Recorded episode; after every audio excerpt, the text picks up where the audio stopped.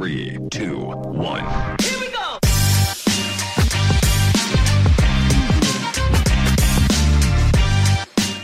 Buenas tardes, gente. Bienvenido al programa de hoy. Este, antes, que, antes que comencemos, por favor, suscríbanse a nuestro canal de YouTube y síganos nuestras redes sociales, arroba los emprendementes en Instagram y emprendementes en TikTok este, y en YouTube. Bueno, emprendementes. Suscríbanse, por favor. Y bueno, denle like y compartan el contenido cuando lo vean. El invitado de hoy, eh, yo digo, obviamente ya sabía de tu restaurante, se llama José Olmedo Carles. Y tú recientemente tuviste, antes de comenzar a preguntarte un poco de cosas que te quiero preguntar, porque siempre cada vez que viene un chef aquí o alguien de la industria restaurantera, es, para mí siempre como un libro nuevo, ¿no? Eh, a ti la semana pasada o esta semana te dieron un premio súper espe- especial que fue el 50 Best, ¿no? O entraste dentro de la lista del 50 Best. Yo siempre pregunto porque no sé cómo funciona bien esa dinámica.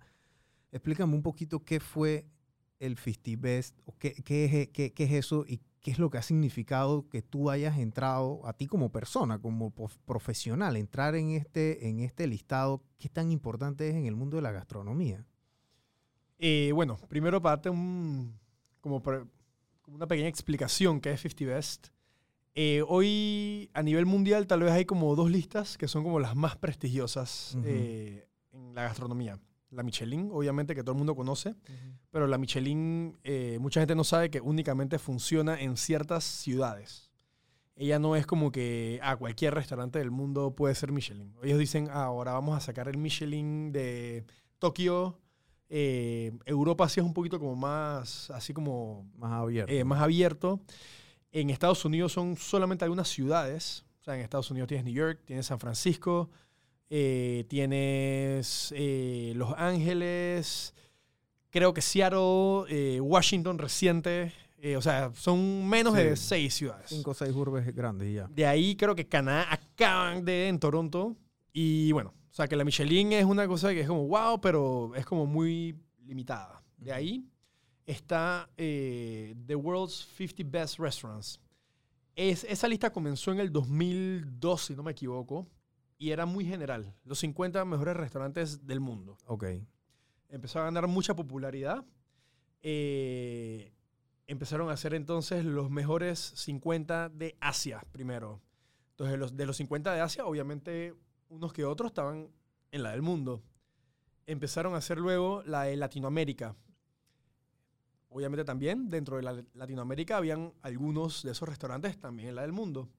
Poco a poco ha ido agarrando auge eh, y yo creo que obvio la gente se queda y que 50 nada más, o sea, tiene que haber como más going on, porque sabes que la percepción es, si no estás en esa lista, entonces tampoco es como que los extremos, no, o estás Ujú. o no estás, y que me parece absurdo, pero bueno, es otra conversación.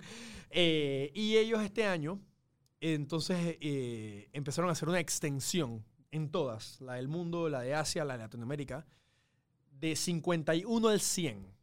Ok. Nosotros, eh, con Fonda lo que hay, quedamos de 57. Casi, casi ahí. Eso, ahí, ahí, cerquita. la, esa la lanzaron ya, esa la hicieron el 3 de noviembre. Sí, yo la vi. El 15 anuncian entonces del 1 al 50, que esa sí es presencial en, en México, en Yucatán este ¿Y esa es, esa es mundial o esa es solo Latinoamérica? Latinoamérica, Ok. pero del 1 al 50. Eh, y la verdad es que, bueno, ¿qué significa esto? Muchísimo. O sea, yo creo que uno, o creo que la mayoría de las personas inician algo eh, con ganas de, de que te vaya súper bien y el reconocimiento creo que es algo que para mí en lo personal eh, no es la meta, pero es como una manera de darte cuenta que vas en el camino, ¿no? Ujú. Entonces, eh, es mucha felicidad, obviamente. Para el negocio es increíble, obviamente, porque te pones en una lista que le llega a mucha gente. Claro. Pero principalmente, y es lo que le digo a, a mi equipo todos los días eh, eh, desde que pasó esto, que es responsabilidad. O sea, porque al final del día nosotros, eh, si estamos donde estamos es porque somos muy exigentes con lo que hacemos. Y cuando tú quedas en estas listas, sí hay mucho positivo, pero también viene el, la típica ola de personas que es como que 57 del mundo. vamos a ver qué es esto, vamos a decir, ¿verdad? Son el 57. Claro. Y es donde ahí donde te toca a ti Responder, demostrar por Claro. qué estás donde estás, ¿no? Y yo creo principalmente eso es lo que, lo que ha significado. Yo le decía a los chicos como mi meta desde el día uno es ser uno de los mejores del mundo, a mi parecer. O sea, que yo me sienta así. O sea, que si otra gente lo ve o no, es otra cosa. Yo creo que los resultados de los números en tu negocio es algo que te lo puede decir, los clientes que repiten es algo que te lo puede decir, si sigues presente en prensa, en artículos, o sea, hay muchos medidores, pero al final del día, lo que le decía yo, es muy bonito, 57, belleza, pero si piensan que esa es la meta, o sea, ¿me entiendes? Como que Claro. eh, no. Sea, este es el comienzo nada más de, de que nos estamos dando cuenta de que tenemos un potencial por explotar, no, no que ya llegamos.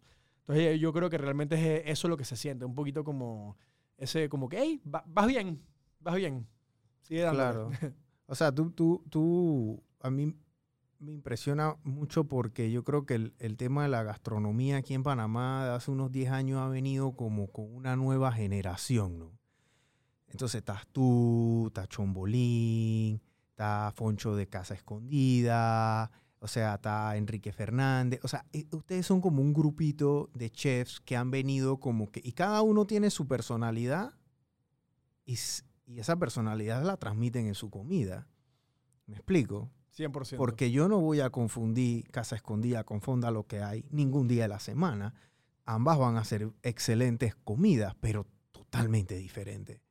Entonces, yo creo que sí, idiosincrasia, ese, eh, ese ser heterogéneo aquí en Panamá, yo creo que ha, ha- ha subido el nivel de la cocina al punto que, digo, yo creo que Maito también, Maito entró como dentro del 50. Maito, lo más seguro, va a estar dentro de los 50. Ok. Entonces, Sin duda. Entonces, aquí nosotros tenemos cuatro restaurantes en Panamá que son lo top de lo top a nivel latinoamericano, ¿no? Y eso, eso, es, eso es bastante para una población tan pequeña como nosotros.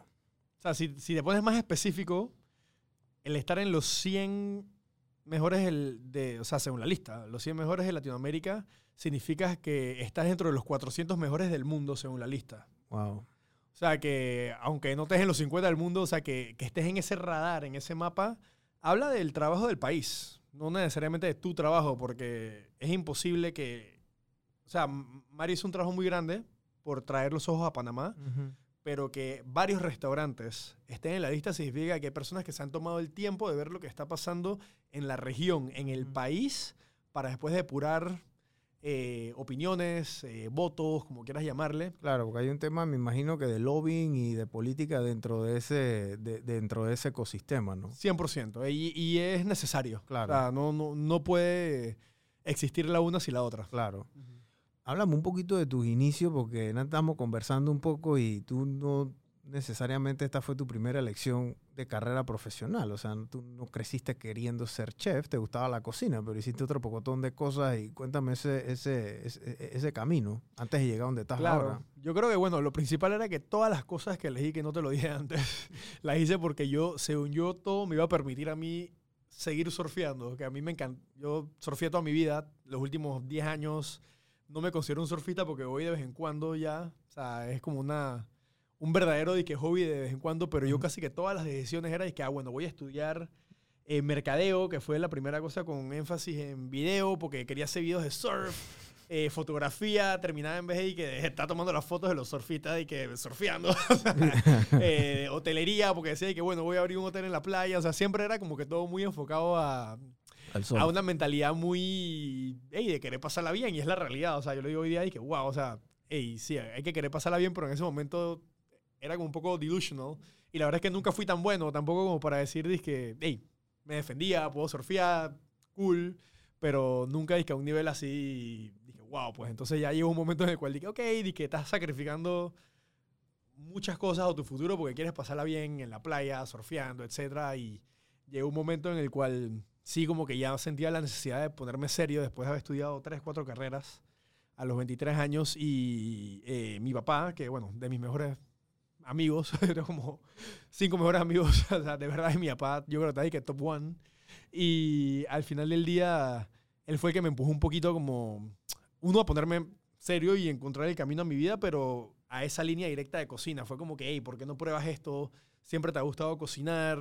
Trata de llevarlo al otro nivel. Y él te apoyaba en todas estas otras cosas que tú hacías. Mi papá... Disque eh, mercadeo de la foto, todo. hermano, y que dale, hijo, tú le vas a dar, dale. cuando Sie- ya- siempre había un pequeño como de que, "Ey, pero entonces, pero Claro. dale, pues estamos aquí, pues. Dale. y yo, como cualquier papá que, Claro, que se ya preocupa, cuando ¿no? te vio dije, chuchi, ya el pelado está 5-4, vamos, vamos, vamos a proponerle esta, ¿no? Esa, eso literal. Y la verdad es que yo sé que eso es una bendición que no todo el mundo tiene.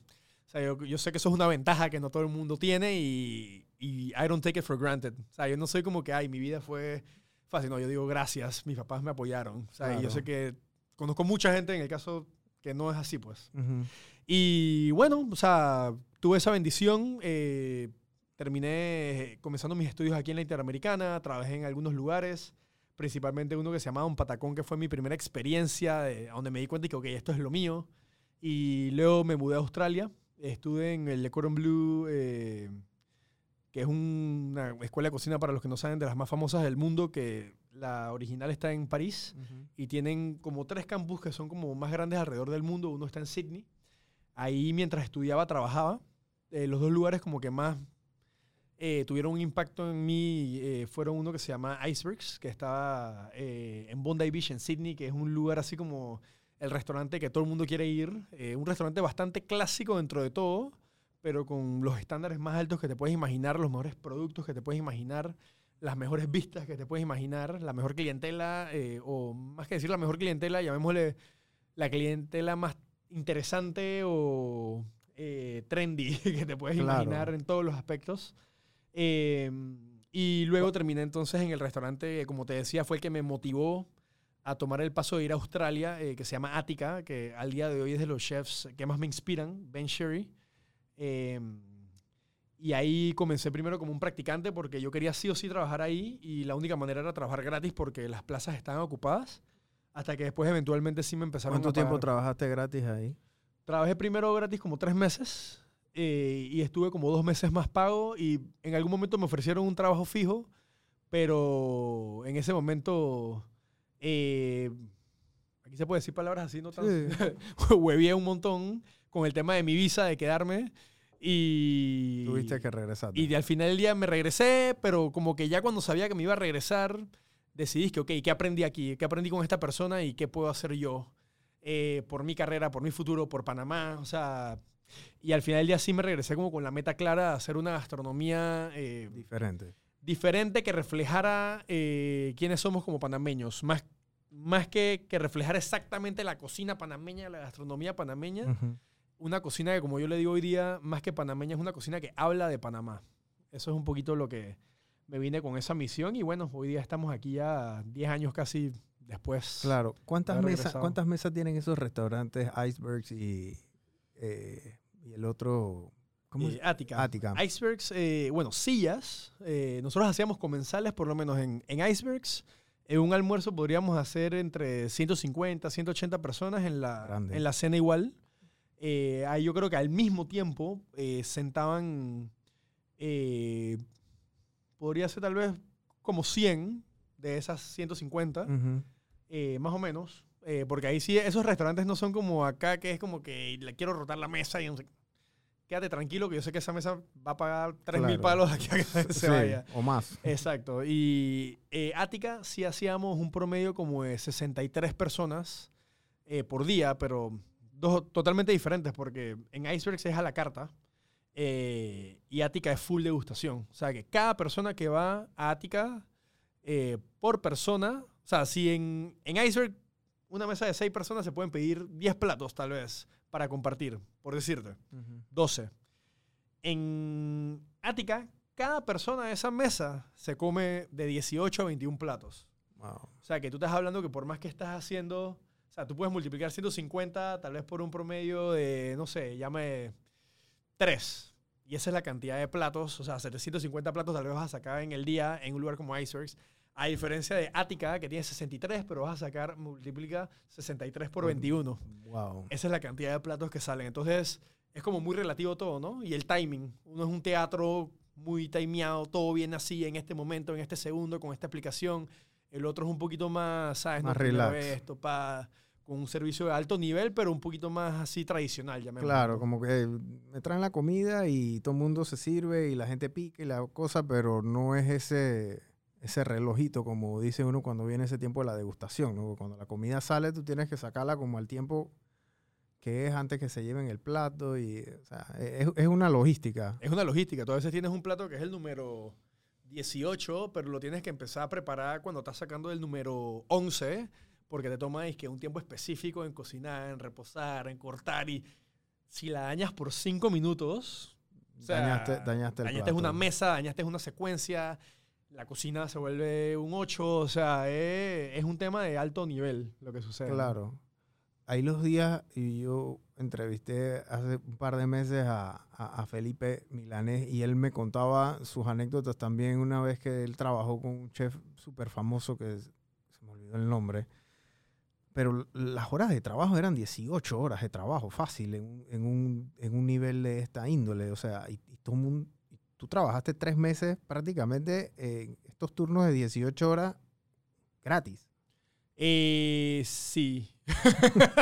Wow. sí, o sea... Pero todo esto era, Era- para... era- eran como, en ese eran como 14, como 14, 15, que también still, pero buco.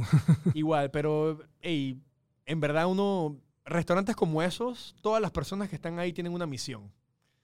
Tú no vas a trabajar a un Ática, tú no vas a trabajar a un Bully, tú no vas a trabajar a un Noma, tú no vas a trabajar a un Central, a un Boragó, eh, espero un Fonda lo que hay, o sea, Claro. si tú no tienes una mentalidad de, de que quieres llegar a algún lado y eso claro. yo creo que cualquier persona que realmente sabe que quiere llegar a algún lado entiende que no es gratis. O sea, y, y que hay etapas, porque cool, lo hice por un par de años. Hoy día yo sigo trabajando 15, 14, 16 horas, pero no me doy cuenta porque estoy enamorado de lo que hago, me encanta mi lugar de trabajo.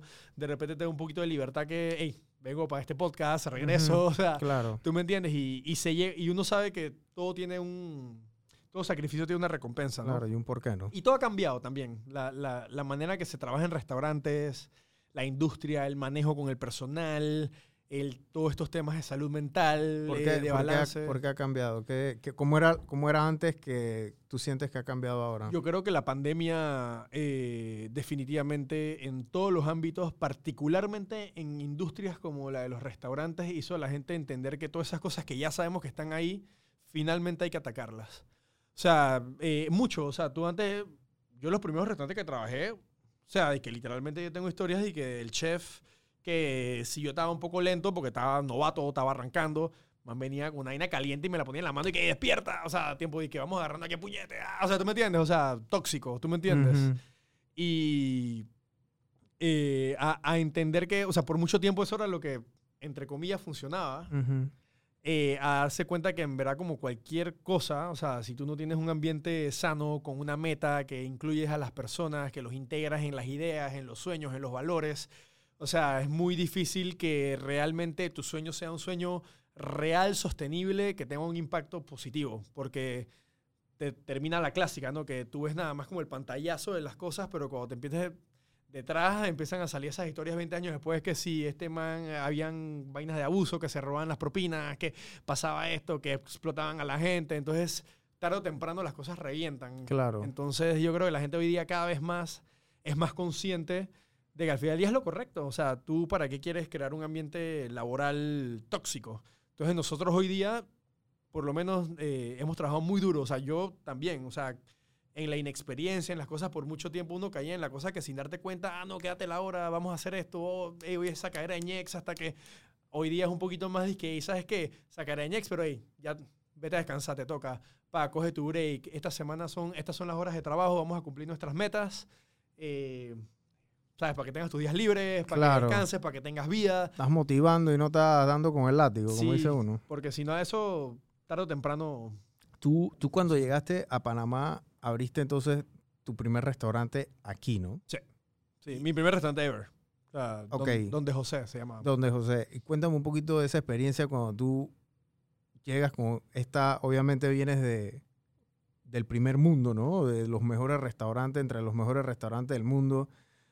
Entonces llegas aquí a Panamá, vida mía, ¿no? El pa- llegas al patio y te, y a veces es un shock bien fuerte. Tú venís de afuera con estas ideas, con, o sea, culturalmente tu cabeza a lo mejor estar todavía allá en el otro lugar, llegas aquí.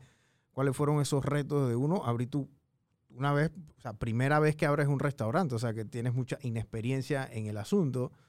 Y el tema del el manejo aquí en Panamá. Tu restaurante quedaba en Casco Viejo, yo creo que, Sí. ¿verdad? Quedaba en. Casco Viejo. ¿Cómo fue, ¿Cómo fue esa aventura? Mira, la verdad es que eh, definitivamente, o sea, el shock sigue todavía, o sea, 10 años después, o sea, no es como que, que fue nada más al principio y, el shock se convierte en conciencia, en entender eh, dónde estás y el entender entonces en base a dónde estás, cómo puedes lograr los resultados, ¿no? Y eh, creo que eso es como muy eh, el típico FODA, ¿no? O sea, que, que tú haces, pero haces, haces un FODA como de la situación, del país donde estás. Eh, yo lo que decidí hacer era eh, hacer un modelo de negocio en el cual yo sintiera que yo tenía la mayor cantidad de control posible sobre lo que podía pasar y eso se basaba full en, en qué experiencia y qué había aprendido hasta ese momento. Eh, yo cuando llegué a Panamá, eh, lo, comencé haciendo unas cenas, eh, porque yo venía de Ática, a mí me encantó el modelo de Ática, porque yo decía, yo sé las personas, yo sé cuántas personas vienen hoy, yo sé exactamente esas personas que van a comer porque esto es un menú de degustación, yo sé exactamente qué voy a preparar, yo sé exactamente qué me va a quedar, o sea, es algo predecible. Y al mismo tiempo yo decía, bueno, yo no me siento cómodo tal vez haciendo un restaurante a la carta con 50 sillas, eh, pero sé que me siento cómodo haciendo una cena para un grupo limitado de personas que comen al mismo tiempo, etcétera, ¿no? Entonces yo comencé haciendo estas cenas, las hacía para 10 personas, eh, en la casa de mis padres, eh, que me permitieron con la poquita plata que ahorré hacer unas remodelaciones allá a la cocina, volverla un poquito más como... Es como la cocina de casa más yeye que te encontrar en Panamá ahorita mismo. Todos los juguetes, los muebles, mi mamá que es increíble también ahí ayudándome con el diseño. Y yo decía, es que bueno, mi, mi mamá me dice que mira, hey, vamos a hacer esto, pero uno, eh, para gente conocida. Sí, o- ahí no vayas a traer aquí a gente de internet que te Sí. chatearon sin, foto, sin foto de perfil. Exacto, y, y, y tu límite es dos años, ella me dicen, dos años tú tienes que estar fuera de aquí. O sea, ya te cuento corto, comencé así, y como a los seis meses, dije, alguien dice, hey, me encanta lo que haces, ey, qué sopa, dije, me, me dicen primero, dije, hey, tengo un man, ¿me lo puedes entrenar para que haga dije, lo mismo que tú estás haciendo? Dale, sí, sí. dije, ¿qué estás hablando? O sea, tú me estás diciendo que primero que te entrene un man para que haga lo mismo que yo estoy haciendo, que nadie lo está haciendo en Panamá en este momento. Eh, o sea, y para que yo te dedique mi fórmula. Estás hablando. Yo le, yo le tiré un, un, super odio, un comentario súper odioso que, hey, brother, si yo hago esa vaina contigo, hazme socio y un salario top. Si no, ¿qué estás hablando? O sea, así como que para echarlo, pues, como para decir que Claro. chao. Historia corta, voy caminando, dije un día por Casco Viejo y la persona que me escribe me ve mi socio, mi socio día. Y que, hey, José, chef, y vaina. Y dije, no, hombre, no, qué pereza, este man está aquí. vaina". Yo, yo- yo haciéndome loco, yo lo había visto, y yo dije, bueno, voy a cruzar la calle, vaina, teatro amador, party, vaina. y el man dije, yeah, vaina, normal, está este man que acaba de comprar, dije, este negocio chiquitito, eh, que lo estaban operando mientras veían, veían qué hacía y me volvieron a tirar la misma vaina y yo le volví a tirar lo mismo. Yo dije, Un "Mira, restaurante, el tipo había comprado un restaurante. Ajá. En ese momento era de que una crepería, de que Le Petit Breton se llama, ahí mismito en la esquina. Chiquitito el espacio. O sea, esta oficina es tres veces más grande que ese restaurante. Wow. O sea, tú me Era un entiendes. Y kiosco. Era una vainita. Todavía está ahí el espacio. Y la vaina es que yo le volví a tirar la misma. Yo dije, hey, brother, pero yo acabo de llegar, yo quiero, yo te estoy haciendo mi nombre, tú me estás pidiendo que yo entre en un man que me voy a ir mañana y, o sea, ese man que yo, yo le voy a enseñar y que a pensar como yo, o sea, eso no existe. O sea, y, y en mi inexperiencia y en mi arrogancia del momento, ¿sabes? Venía de Australia y yo estaba siendo súper arrogante y que, y dale. Man, dije, bueno, ¿sabes qué? Dije, haznos una cena, pues. Y "Uf", le hice la cena. Eh, cuento corto, terminamos siendo socios de lo que entonces se volvió Donde José Ujú. donde José comenzó siendo un restaurante de 12 sillas, bueno, fue un restaurante de 12 sillas, Con ese mismo modelo de Ática, ¿no? con el modelo de degustación full enfocado en productos locales, en historias locales, en influencias eh, que tenemos en Panamá, en platos típicos, era como agarramos todo eso y hacíamos una experiencia de alta cocina eh, panameña. O sea, Ujú. y digo, ya Maito venía tiempo haciendo de repente sus degustaciones, sus cosas, obviamente Charlie Collins, Cuquita, pero yo creo que tal vez nosotros fuimos los primeros en hacer un concepto que era 100% de degustación, 100% enfocado a Panamá, únicamente con reservas. Éramos, el- creo que al día de hoy, no sé si, to- si hay alguien que lo hace todavía, creo que tal vez Ariel CD lo hace ahorita. En ese momento, hace 10 años, cobramos por adelantado full. Wow. que si llegabas tarde, alcanzabas la comida por donde iba. O sea, yo, yo, yo no iba a hacer una excepción por ti. Eh, y éramos súper así que nazi. O sea, pusimos un montón, montón de reglas. Y fue la primera vez que me di cuenta que en verdad aquí tú puedes hacer lo que tú quieras siempre y cuando you deliver. O sea, si al final tú entregas un producto que la gente dice que cool, tú puedes poner todas las reglas que tú quieras. Lo que hablábamos antes de la escasez. Nada más tenía 12 sillas, eh, atendía dos veces por noche, cinco veces por semana. O sea, yo llegué a estar Era de que no llegues tarde. no, literal. Y nosotros le mandamos a la gente mensajes tras mensajes tras mensajes, de, como diciendo y que en guerra avisada no muere soldado. Claro. Nosotros llegamos a estar ocho meses por, a- por adelantado en reservas. Booked. Ese fue el primer año. Y, y, y háblame un poquito del, del cu- cuánto costaba una cena maridaje ahí. Una experiencia en donde José costaba promedio 150. 150, sin, el, sin los tragos ni la bebida. eso, eso es con, eso era el promedio con tax, con propina, con bebida, la comida completa. Ok. O sea, depende, si escogías un vino todavía más top, se te podía subir, ¿no? ok, Pero promedio como 150 Ok. por persona. Creo que en ese momento no había ningún restaurante en Panamá que te fueras fijo gastando eso. O sea, había Sí. restaurantes que te puedes gastar eso o más, Claro. pero que te diga de que "Ey, aquí lo mínimo te vas a ir gastando Sí. 150 por La persona. más, la más para sentarte son 150. Y irónicamente, mira, mi hermana, que es de las mejores financistas que hay en el país, o sea, literal, eh, ¿Qué te dijo ella? Y que estás loco. eso no va a funcionar. Eso no va a funcionar. Y hoy día hablamos y por, e- echamos cuenta. por eso ella es financista. No, y, y al final me dice que puta, José, es de las primeras veces que. Y mi hermana es que de esas personas que yo. No hay nada que yo haga si, si no hablo con ella porque la pega, y que 99% of the time. Yo creo que el único, por- el único por ciento que no pegó fue de que conmigo. Porque al final del día yo sabía, yo, yo le decía, yo voy a traer algo diferente, algo que no existe. O sea, Ujú. y lo vamos a hacer bien. Entonces yo creo que al final del día fue lo que le dio la popularidad. Y ese fue mi restaurante que me dio todo. O sea, lo que hay nació de donde José, siendo tan chiquito, no tenía espacio para guardar, no tenía espacio para tener una nevera extra, no tenía espacio para producir algo extra. Yo ahumaba muchas cosas y los vecinos estaban y que "Ma, me está llenando de humo y que la casa. Entonces tuve que conseguir un segundo espacio para hacer todas las cosas que requería eh, donde José, que como un negocio chiquitito era un negocio súper rentable, pero tenía un cap. Pero yo estaba Claro. contento, yo estaba cómodo, que la comodidad es a veces buena, muchas veces no. Eh, y, y bueno, una cosa llevó a la otra. Terminé haciendo, o sea, tuve donde José hasta el 2020, que, bueno, eso es otra historia. En el 2016, este espacio para guardar cosas, para producir. O sea, los fines de semana empecé a hacer algo porque tenía el espacio y yo decía "Ay, que voy a sacar el jugo. Empecé a hacer que mi día libre y que un platito, pero era como mucho más así como.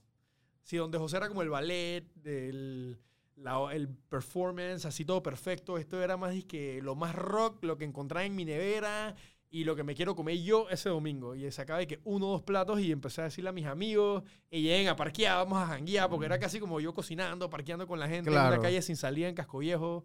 La gente traía de que las sillas de su chanting, porque no tenía sillas, o sea, Claro. el lugar no tenía aire acondicionado, entonces la gente prefería sentarse de que afuera en la calle Ajá. pasaban de que los carros y la gente tenía que moverse, volvió a poner la vaina. O sea, se volvió como una cosa como el fin de semana del, del barrio, la gente de Casco Viejo. Le vimos el potencial. Cuento corto, como 7, 8 meses después de que y este, este concepto más informal tiene algo que a la gente le está gustando.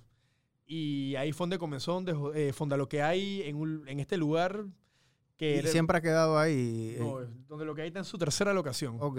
Pasa que nosotros comenzamos ahí, ahí fue donde le dimos el valor al concepto, a donde comenzamos haciendo un menú de cinco platos. O sea, tú veas lo que hay, el menú era de que cinco platos en un tablero, Ujú. hacías de que la fila, comías para adelante. O sea, tenía que cervezas en una nevera por ahí más o menos. Era la vaina más rock, más informal del mundo y la gente no entendía cómo yo tenía donde José, que era todo de que wow, todo, y tenía este otro extremo. Y la gente siempre me decía, y que man, este eres más tú. O sea, y que este es tú, tú eres este man. Tú eres este man que es como más callejero, más bullero, que pone la música a todo volumen. Donde José está brutal, está único, pero la gente, mis amigos, Felipe me decía de que José, tú eres más tú, o sea, todos mis amigos Claro. cocineros. Bueno, me imagino cuando tú llegaban allá donde José, tú estabas más recatado, ¿no? O sea, Sí. era una vaina, una experiencia más controlada, digámoslo de esa forma. Acá era más descontrol, ¿no? Era Sí. más como que, y el nombre lo dice, no era como lo que hay, me imagino que era, 100%. y así lo conceptualizaste, ¿no? No tenía ni nombre, o sea, el lugar operó sin nombre por un montón de tiempo y, yo, y la gente me preguntaba tanto qué iba a hacer el fin de semana y yo le decía tanto, que no sé, lo que haya, lo que hay, y, y yo decía eso tanto, tanto, ey, por, o sea, la gente dice que "Ey, estoy sudando, ¿qué hago? Y que, man, eso es lo que hay, o sea, ¿me entiendes? O sea, yo era- como que era de que mi versión como sin filtros, la verdadera, y que un, un- y mi socio me dice que, José, lo que hay, lo que hay, lo decimos tanto, lo que hay, lo que hay, fonda lo que hay. Yo, wow, eso es, fonda lo que hay. Y ahí quedó como entonces el nombre plasmado, quedó como, nació el concepto, que entonces trasladamos cuando ya vimos el potencial. Yo seguía con donde José, 12 sillas. En 2018 mudé a Calle 12, eh, Fonda lo que hay, a un lugar ya más grande en el cual mi equipo creció, el concepto creció, el menú pasó de 5 a hacer 10 cosas. Esa fue la segunda Eh, locación. Esa fue la segunda locación. ¿Y Calle 12 dónde está ubicada? ¿Tú sabes dónde está Celinas, Casco Viejo? La misma calle esa, pero como tirando hacia el Pío Pío, hacia Santana. Ok. Hoy día está Chupitos ahí, si no me equivoco. Ujú. En el mismo local donde estábamos nosotros. En historia corta nos mudamos, nosotros con 35 sillas, sin reserva. Nosotros hacíamos en temporada alta 400 personas. O sea, Wow. en un día. O sea, 300 y pico. Sin casi, sin bar, sin servicio. O sea, tú hacías una fila, te sentabas, si te querías pedir tenías que pararte de vuelta, pero en verdad no lo hacías porque había una fila, entonces no podías. Entonces era una vaina así como hardcore, dije street en un restaurante. En verdad, verdad, estábamos volando, hermano, no te voy a mentir. Llegó el momento que me, of- me ofrecieron mudarme con donde José a donde estaba ocho y medio. Eh, que no sé si conociste ocho y medio en algún momento. Mm, mm. Es donde estamos hoy día. Con Fonda Ok. lo que hay. Ok. Entonces lo mudé, 2019. Eso es noviembre. al frente de Espacio Panamá, ¿no? Eh, no, este es lo que hay. Donde José, Ajá, donde José. lo, me- eh, lo mudé en el 2019, en noviembre, eh, donde estaba ocho y medio, que es donde está el Felipe Mota, el Museo de la Mola, al lado de Plaza Herrera. Ok, sí, sí, sí, ya, ya me ubiqué. Entonces, básicamente, eso fue como un cambio grande, porque para mí, donde José siempre iba a ser el restaurantito de 12 sillas, vimos una oportunidad increíble y entendimos que podríamos hacer un donde José en el cual, por la capacidad, por el tamaño del espacio, yo podía hacer la misma experiencia que hoy día te costaba 150 dólares a tal vez 80 dólares, 90 como baseline, así para arrancar, y podía venir mucho más gente. Ey, tenía, por primera vez de vuelta, volví a tener que cinco meses por adelantado reserva. O sea, mucha gente ni sabe que yo estuve ahí con Donde José, porque todo fue tan en a principio de temporada alta y Donde José ya tenía un following grande. O sea, Donde José de hecho había sido nombrado por San Pellegrino también en algún momento, en algunas cositas. Entonces, Donde José realmente nuestro mercado internacional era grandísimo. Y, anyways, volando aquí, volando máquina acá, estaba y que yo le decía a mi socio. que- 2019. Sí, yo le decía que finalmente voy a ser rico. O sea, le decía a mi socio. y era como que, y mira, el mamá me dice, José, a menos que le pase algo muy foco para todo el mundo al mismo tiempo, dije, vas a ser rico al final del año. 2019. Y bueno, Y bueno, en- vino la pandemia. Vino 2020, ¿no? vino 2020 y así súper fast forward.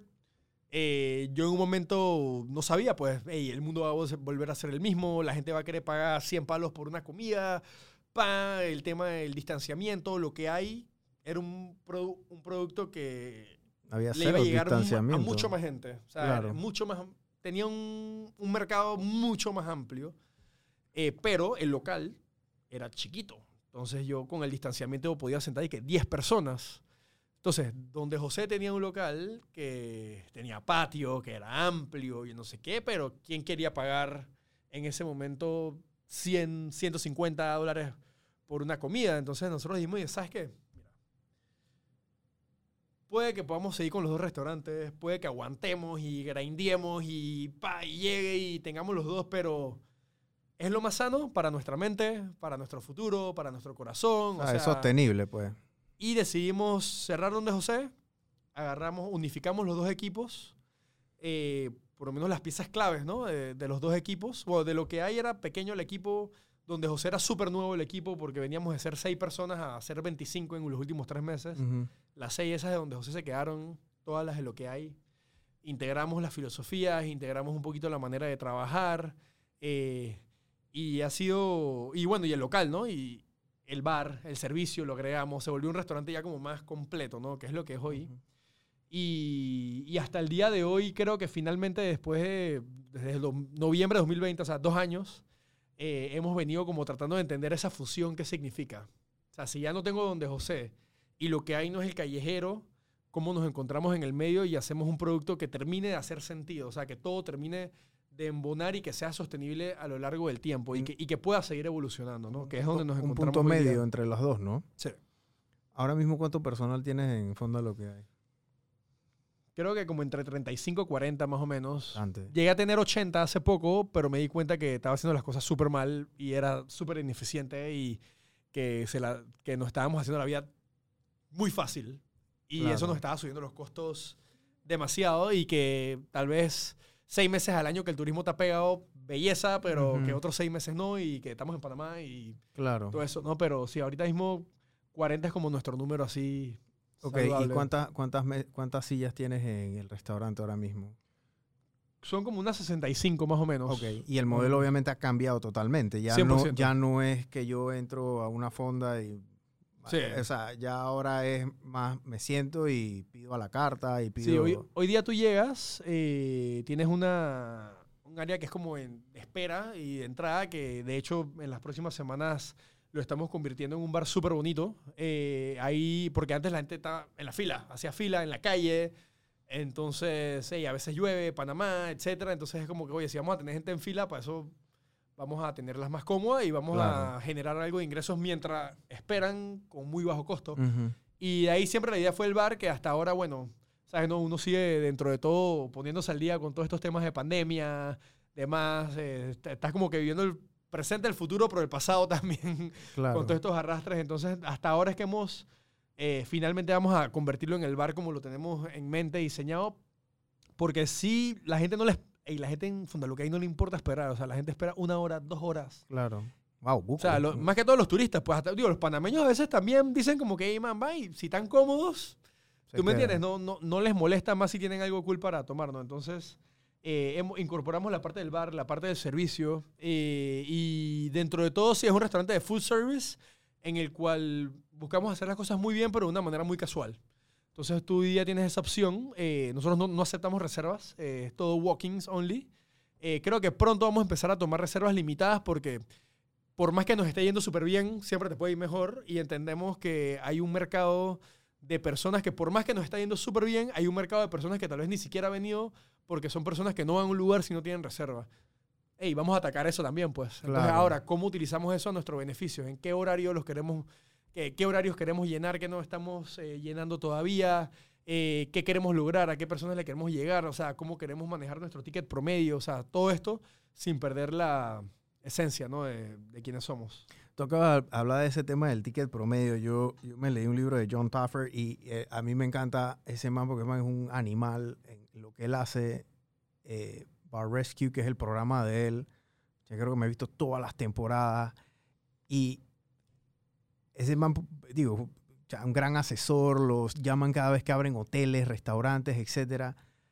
Pero él tiene esto, y yo sé que tú conoces, porque bueno, tú lo estudiaste, el conocimiento de abrir un restaurante no es solamente la cocina, es la misma arquitectura y la estructura del mismo restaurante, cuánta gente tú vas a sentar ahí, cuánto es el costo por metro cuadrado que tú le estás facturando a tu restaurante. O sea, hay un pocotón de cosas en, esa, en ese ecosistema que es parte de la fórmula del éxito 100%. tu, tu socio es tu hermano, que es arquitecto. Y es una parte cuando tú me dijiste, "Hey, este restaurante, obviamente, tu restaurante y cualquier restaurante que tú hagas le va bien porque tú eres bueno en lo que tú haces. Pero yo creo que tener un arquitecto o alguien de construcción al momento de, de hacer un proyecto de esta índole, porque la obra civil en un restaurante, Olmedo, José, o sea, ¿qué tan importante es? O sea, ¿cuánto puede ser la inversión promedio de un restaurante aquí en Panamá de 50 sillas? Dependiendo del tipo de lugar. Honestamente, O sea, un, un lugar que te cobre 50, 75 dólares el plato. O por lo yo menos creo que el depende, ticket. que es muy importante también, yo creo, para personas que, que quieren emprender. Hay muchas maneras de hacer las cosas, ¿no? Si comienzas de cero, o sea, tienes un local y está en gris, eh, digamos que tu concepto es un concepto más fast casual, pero digamos que, bueno, me estás diciendo que alguien que pague como 50, 70 palos ticket promedio, estamos hablando que eso es un restaurante, por lo menos para Panamá, que ya está entrando en la categoría de un restaurante un poquito para gente de clase media alta para arriba. Eh, 50, 60 sillas, digamos que depende de muchas cosas. El tipo de comida, es que hay muchas maneras de cómo comenzar. Tú puedes partir del tipo de comida y producto que quieres servir y entender qué tú tienes que lograr para poder lograr eso. O tú puedes decir, estas son mis metas financieras, este es mi espacio, estas son mi cantidad de sillas", y hacer la ingeniería como a la, a la- a la A- inversa. a la inversa. Yo creo que depende mucho del tipo de persona que lo hace. En mi caso, yo soy chef. O sea, que yo voy a comenzar siempre Con la cocina. ¿Por qué experiencia? ¿Por qué concepto? Y entonces ya, ¿qué es lo que yo tengo que lograr dentro de las herramientas que yo tengo para eso? O está el otro tipo de persona, que son más como restaurateurs, businessmen, que ellos entienden que al final del día, lo que es cierto, con todo y que soy cocinero, que la parte de la cocina a veces es la más fácil de todas. O sea, cuando el cocinar. Ahora, el cómo tú cocinas, el cómo tú compras, el cómo tú estandarizas, o sea, toda esa parte del business es la parte difícil. Pero yo creo que tú puedes abrir un restaurante, honestamente, desde 30 mil palos hasta 250 mil palos, un restaurante, como me estás diciendo. Y si ya quieres hacer una cosa súper yeye, ¿sabes? Con los de adornos, bueno, eso es up to you. Pero yo creo que cualquier cosa en el medio, desde 50 mil, 30 mil palos hasta eso. Ahora, entras a un restaurante de segunda generación que ya tiene una campana, eh, que ya tiene una estufa, eh, que ya de repente tú dices que voy a comenzar así y voy poco a poco, o lo quieres tener perfecto entre comillas Claro. del día uno. O sea, yo creo que cualquier cosa como por ahí puede ser, pero es muy clave. O sea, yo al día de hoy, después de 10 años, es que finalmente entiendo, estoy terminando de entender realmente este negocio. O sea, yo particularmente, pues que no tuve una carrera tan larga trabajando para otras personas, eh, siendo jefe de cocina, ni jefe ejecutivo. O sea, yo era cocinero que abrió un restaurante. Entonces, para mí, mi, mi curva de aprendizaje ha sido diferente. Pero depende, depende de muchas cosas. O sea, yo puedo hacer un plato que tiene un ingrediente y un paso eh, a- de- del momento que me llega al restaurante a que te llega el plato y que es increíble. Yo puedo hacer un plato que tiene tres ingredientes, que tiene cinco procesos, que requiere dos personas que se involucren eh, para que te llegue a la mesa. O sea, son dos costos, dos logísticas Totalmente, totalmente, totalmente diferente. diferentes. Pero lo que sí tiene que llegar un momento en el cual todo tiene que hacer sinergia. O sea, tú llega un momento en el cual cómo tú cocinas, cómo tú compras, cómo tú atiendes, cómo tú eh, costeas, cómo tú lo pones en el menú, cómo tú lo mercadeas. Absolutamente todo tiene que estar alineado de una manera que sea un relojito perfecto. Claro, tiene que tener una, un- una sinergia simbiótica, como dicen. Claro. uno, ¿no? Pero, y toma tiempo, toma tiempo. Más que todo si estás, si estás tratando de hacer algo diferente. Si yo fuera a abrir un restaurante de, de carnes y pastas, esa fórmula ya existe. ¿Me entiendes? Claro. Si estoy tratando de hacer un fonda lo que hay, que by the way, el ticket promedio de fonda lo que hay es 30 palos, para que tengas una idea. Wow. O sea, ¿pero por qué? Porque la, la- la experiencia está diseñada para que tú vayas y pidas varias cosas al centro de la mesa entre varias personas. Y todo el mundo pruebe, ¿no? Mucha, mucha gente cuando va y se trata de pedir que la entrada, el plato fuerte, individual, no, no tienen la experiencia Claro. que, que tiene la persona que Y bueno, y el personal de servicio me imagino que los asesora, ¿no? Sí, pero sabes que en Panamá la gente es cerrada. Tú le dices, hey, recomendamos esto, la idea es esto, comenzamos con unos platos. Y, y es cómico porque realmente lo, es la realidad. Los panameños son los que más de repente se, Y que, ah, se, cállate. se guían con esa Ah, vaina. cállate, tú no sabes, yo viajé más que tú. Eh, whatever, exacto. Yo le digo al final, diga, bueno, whatever es lo que hay. O sea, sea como mi salida de todo lo que hay. Pero sí, o sea, yo creo que al final del día sí es muy importante visualizar todo. O sea, los mayores fracasos dentro de los restaurantes es cuando... O sea, el típico es... Voy a enfocarme en que el lugar se vea súper bonito y a gastarme un montón en decoración y de último voy a ver la el espacio que tengo para la cocina. Eh, que si that's what you wanna do, o sea, si tú quieres crear un lugar que lo que importa es el ambiente y la cocina es secundario, cool. Pero si tú quieres hacer eh, dizque, que el ambiente es súper cool, pero entonces después quieres tener dizque, la cocina número uno de Latinoamérica, O sea, no. O sea, tienes que verlo como todo muy ligado y, y no puedes tomar una decisión sin pensar en el efecto mariposa que tienen Claro. todas las otras cosas, ¿no? Claro. Tú, el tema en, en pandemia, tuviste que cerrar un restaurante, Fonda lo que hay, cerró también, ¿cómo comenzó? O sea, operaste por delivery, ¿cómo hacían?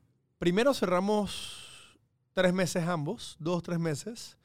Eh, yo la verdad entré en una depresión foco. O sea, porque venía de estar en el momento más alto de En mi el vida rush, rush, rush y te apagaron el switch.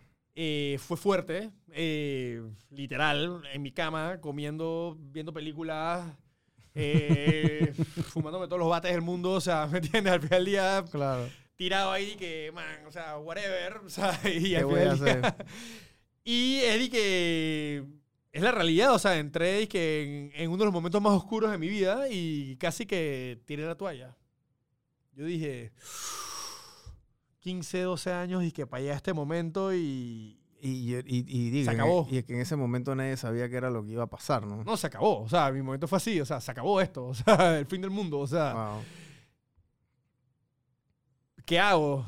Eh, y yo soy una persona que eh, a mí me cuesta mucho. Yo, a mí me- o sea, yo cuando sé que algo está mal, lo acepto, pero a veces mm, pasa un proceso, un tiempo antes de darme cuenta que está mal.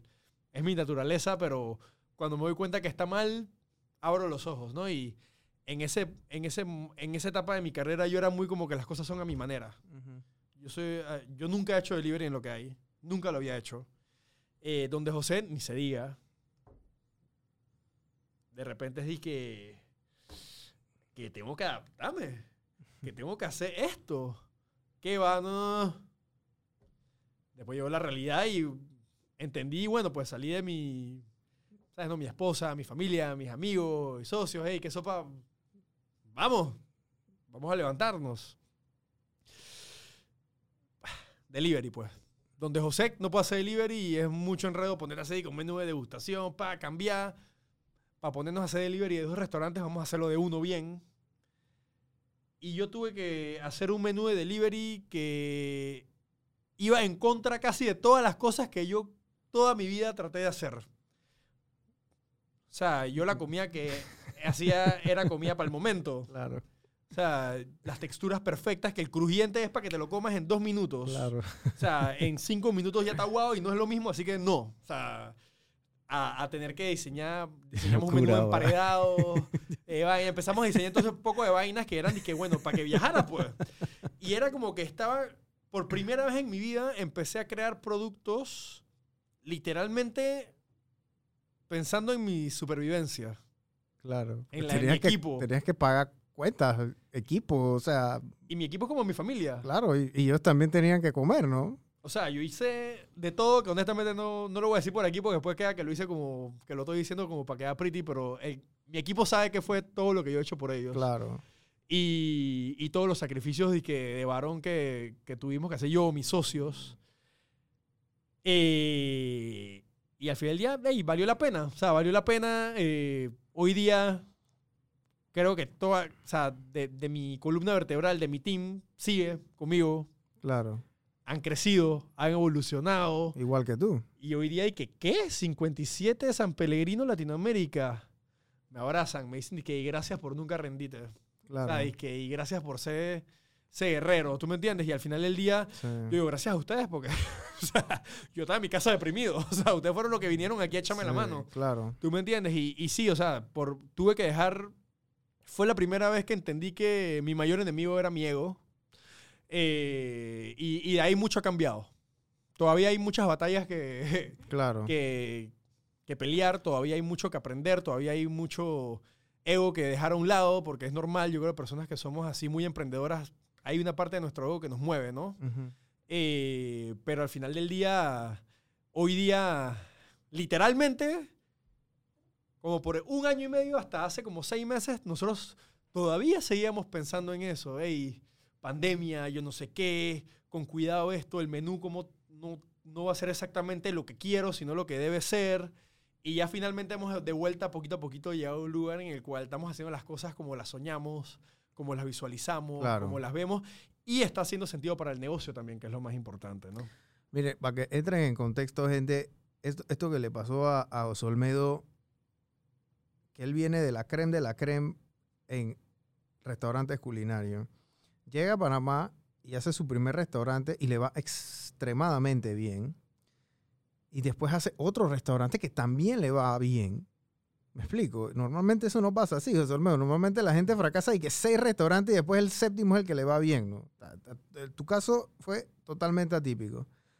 Llega un momento donde está, le está yendo extremadamente bien, donde ya todos esos años de sacrificio ya están dando fruto, ¿verdad? Ya están dando su frutito. Y llega la pandemia y tú entras en una autoevaluación y te tienes que decir, yo he hecho tanta vaina, me he jodido tanto estudiando, tanto cocinando, pasé delivery. ¿Me explico?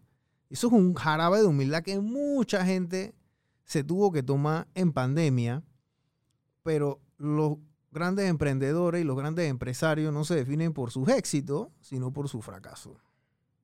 100%. Y ahora pasaste la mala, la mala, la mala racha que tuviste con el tema de la pandemia, que no fue tu culpa tampoco. Ojo, Le pasó a todo el mundo. le No- pasó a todo el mundo. No ¿me podemos explico? hacer las víctimas. Eso no fue una, eso, eso no fue una decisión que hizo José Olmedo de que chuchi, que no sé qué, que yo. Porque hay empresarios que pasan por eso, toman una mala decisión de negocio que terminan pagando por años después. Pero esto fue una, una coyuntura que se dio en el tiempo del mundo que te afectó a ti y donde tú tuviste que salir adelante. Y bueno, producto de esto es el reconocimiento que te dieron, ¿no? Tú Sí. estás viajando bastante a Los Ángeles ahora. ¿Qué haces allá? Bueno, voy más que todo a pasar tiempo con mi esposa. Eh, Ok. Mi esposa es directora de fotografía, otro nivel. Voy a hacer la cuña, shoot Chevy Tyler. Básicamente, ella es americana. Ok. Y igual, la pandemia cambió mucho y se le empezaron a presentar oportunidades de trabajar eh, en Los Ángeles. Si te metes en su Instagram, te vas a dar cuenta del nivel de trabajo que está haciendo. Claro. Y... ¿Ella es panameña? Ella, ella No, es- ella, ella es mitad tailandesa, mitad irlandesa, pero nació en Estados Unidos. Ok, ¿y dónde la conociste? Ella estuvo 10 años aquí en Panamá. Mm, ok. Eh, y bueno, tenemos juntos 8 años, 7 Ok. años, casados 3. Y bueno, ¿no? Como después de la pandemia, todos los aprendizajes, los obstáculos eh, son como oportunidades, ¿no? Claro. Y al, al principio fue como que, ok, tu trabajo está allá, eh, mi trabajo está acá, pero eso no significa que vamos a terminar entonces nuestro matrimonio. Más bien es, ok, ¿cómo utilizamos eso para seguir creciendo como pareja? Ujú. Y básicamente la mayoría estoy yendo allá a pasar tiempo con ella y, y empezar a fantasear un poquito, ¿no? Lo que podría ser tal vez expandir horizontes, lo cual es obviamente es algo que no es tan fácil porque hay temas de, de visa, legales, de Ujú. reglas, pero principalmente empezando a soñar un poquito, ¿no? Acerca de, de lo que puede ser... Abrí, a- abrí un restaurante allá en, en California. Pero mira que yo digo a la gente que si hay algo que me enseñó la pandemia es que hay mil maneras de lograr las cosas, ¿no? Yo, yo cuando pienso en, en las posibilidades, porque como te digo, yo, yo- por ahora yo voy a visitarla. O sea, a estar con ella, a mantener, a trabajar en nuestra relación, como cualquier persona, ¿no? Eh, Si imagina que no, no ve a mi esposa, o sea, para que estamos casados, entonces Claro. aprovecho amistades, a mí me gusta surfear, surfear, los farmers market, cocinar con amigos, lo que sea. Pero eh, algo que he entendido y más que todo en lugares eh, en, el cual todo es posible, es que en mi caso particularmente, hacer un restaurante puede ser tal vez una manera en la cual yo puedo utilizar eh, las experiencias para hacer algo en el futuro. Pero al final del día mi mensaje, estando en Los Ángeles, estando en Panamá, donde sea, mi, mi misión en vida es enaltecer la cocina, cultura, la cocina panameña, ¿no? ser un puente. Entonces, ¿cómo hacemos eso? Hay mil maneras. O sea, lo podría hacer de mi celular, ¿me entiendes? O sea, pero al final del día eh, es un poquito como eso. Estoy estoy en una etapa como de fantasear, de, de soñar, de, De conversar. explorar. Tengo un restaurante que está recién nombrado en una lista, lo cual es una responsabilidad. O sea, que es un poquito como estar con ella, pero estar acá, viendo eh, cómo, cómo mi equipo que tiene, los líderes que tienen 5, 6, 7 años conmigo, 8 años conmigo, que siguen conmigo, cómo es esa nueva etapa en la cual poco a poco eh, la evolución del restaurante puede suceder sin mí, no nada más el mantenerse. Porque si el restaurante no tiene la capacidad en el momento de evolucionar sin mí, eso no es un buen negocio. Claro. Sencillo. O sea, es un negocio que tiene una fecha de cumpleaños y va a ser entonces hasta el día que yo decida estar detrás del mismo, pues. Y, y yo me rehuso a eso, ¿me entiendes? Entonces, eh, y además que creo en mi equipo. Tengo un equipo de gente que pff, de ensueño. O sea, yo le digo a la gente, yo cuando tenía donde José y lo que hay, yo, yo era y que el director del Barcelona y el Real Madrid. Claro. ¿Tú me entiendes? O sea, hoy día tengo a los mejores del Barcelona y a los mejores del Real Madrid en un solo techo.